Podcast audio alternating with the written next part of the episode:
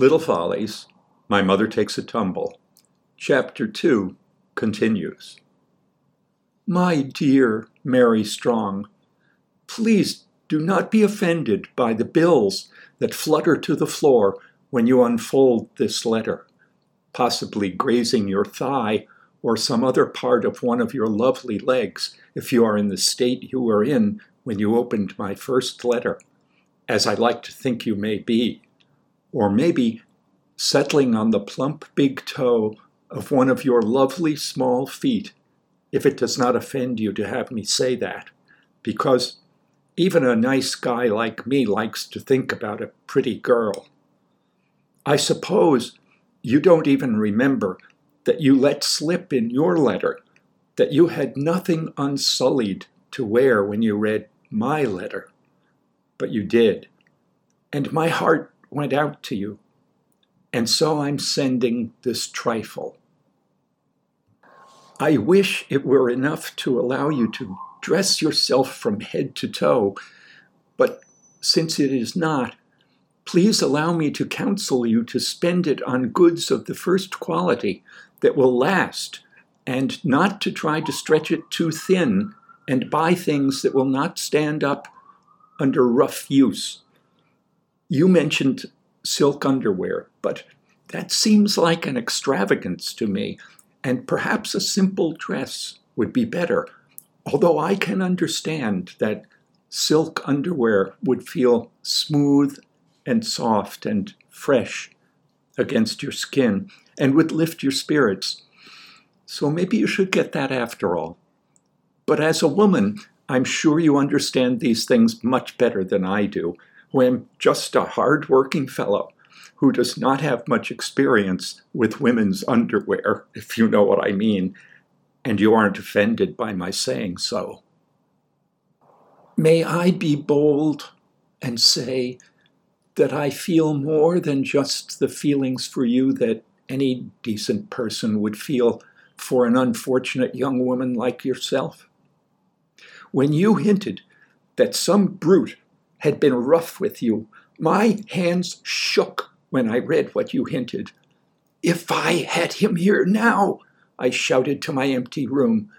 And when Mrs. Mitchell next door, whose story is a long and not very happy one, believe me, knocked on the wall, it brought me to my senses, and I realized that beating and kicking him and possibly hitting him on the head with a whiskey bottle that I had thought of doing wasn't going to change anything. And I ran from my room into the night where cold rain was falling and I wasn't even wearing a hat. And I walked along full of raging emotions as I walked, snarling at big lewd men, quite rough looking fellows, and smiling with my throat choked up at gentle women like yourself. I walked all night and when the sun came up, I still hadn't calmed myself. And somehow I found myself on the corner where Louise's coffee shop is, where I always get the bus to go to work, because I suppose our feet have a mind of their own. Sitting on the bench was the unfortunate woman in the cloth coat I wrote you about, and I admit that tears came to my eyes when I saw her. I walked right up to her and said, Chin up.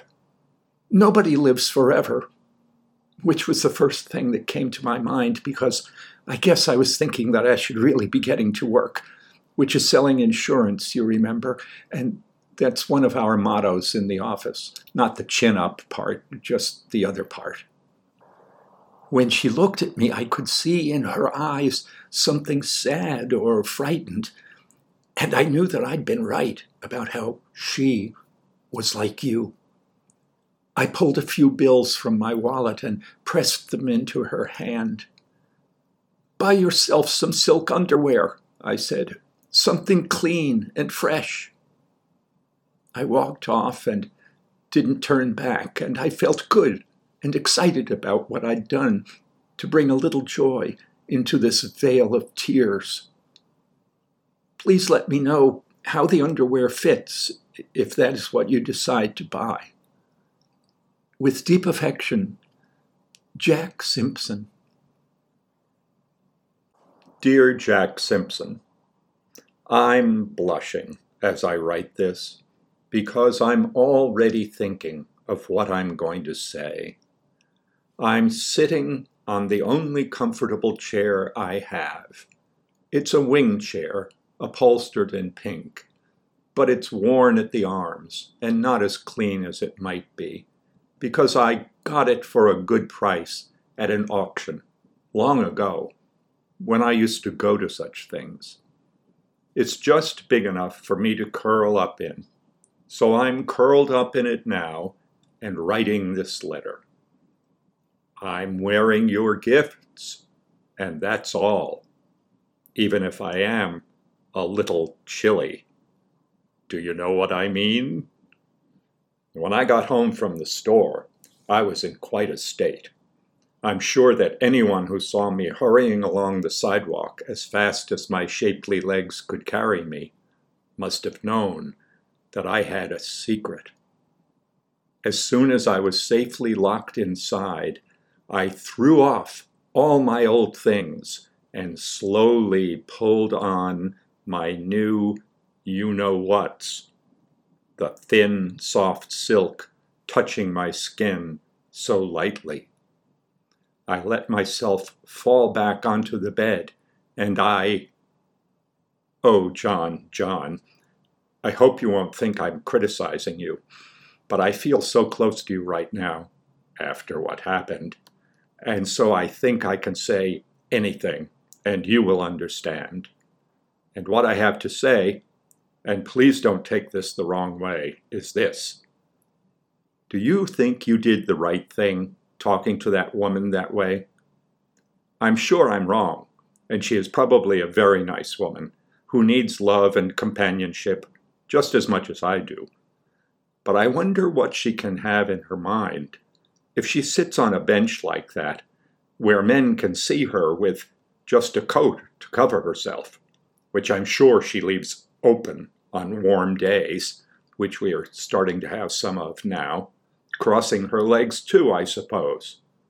What can I say about a woman who would accept money from a man on the street? Be careful, John. Be careful. Oh dear. My leg has fallen asleep, and now I've got a cramp.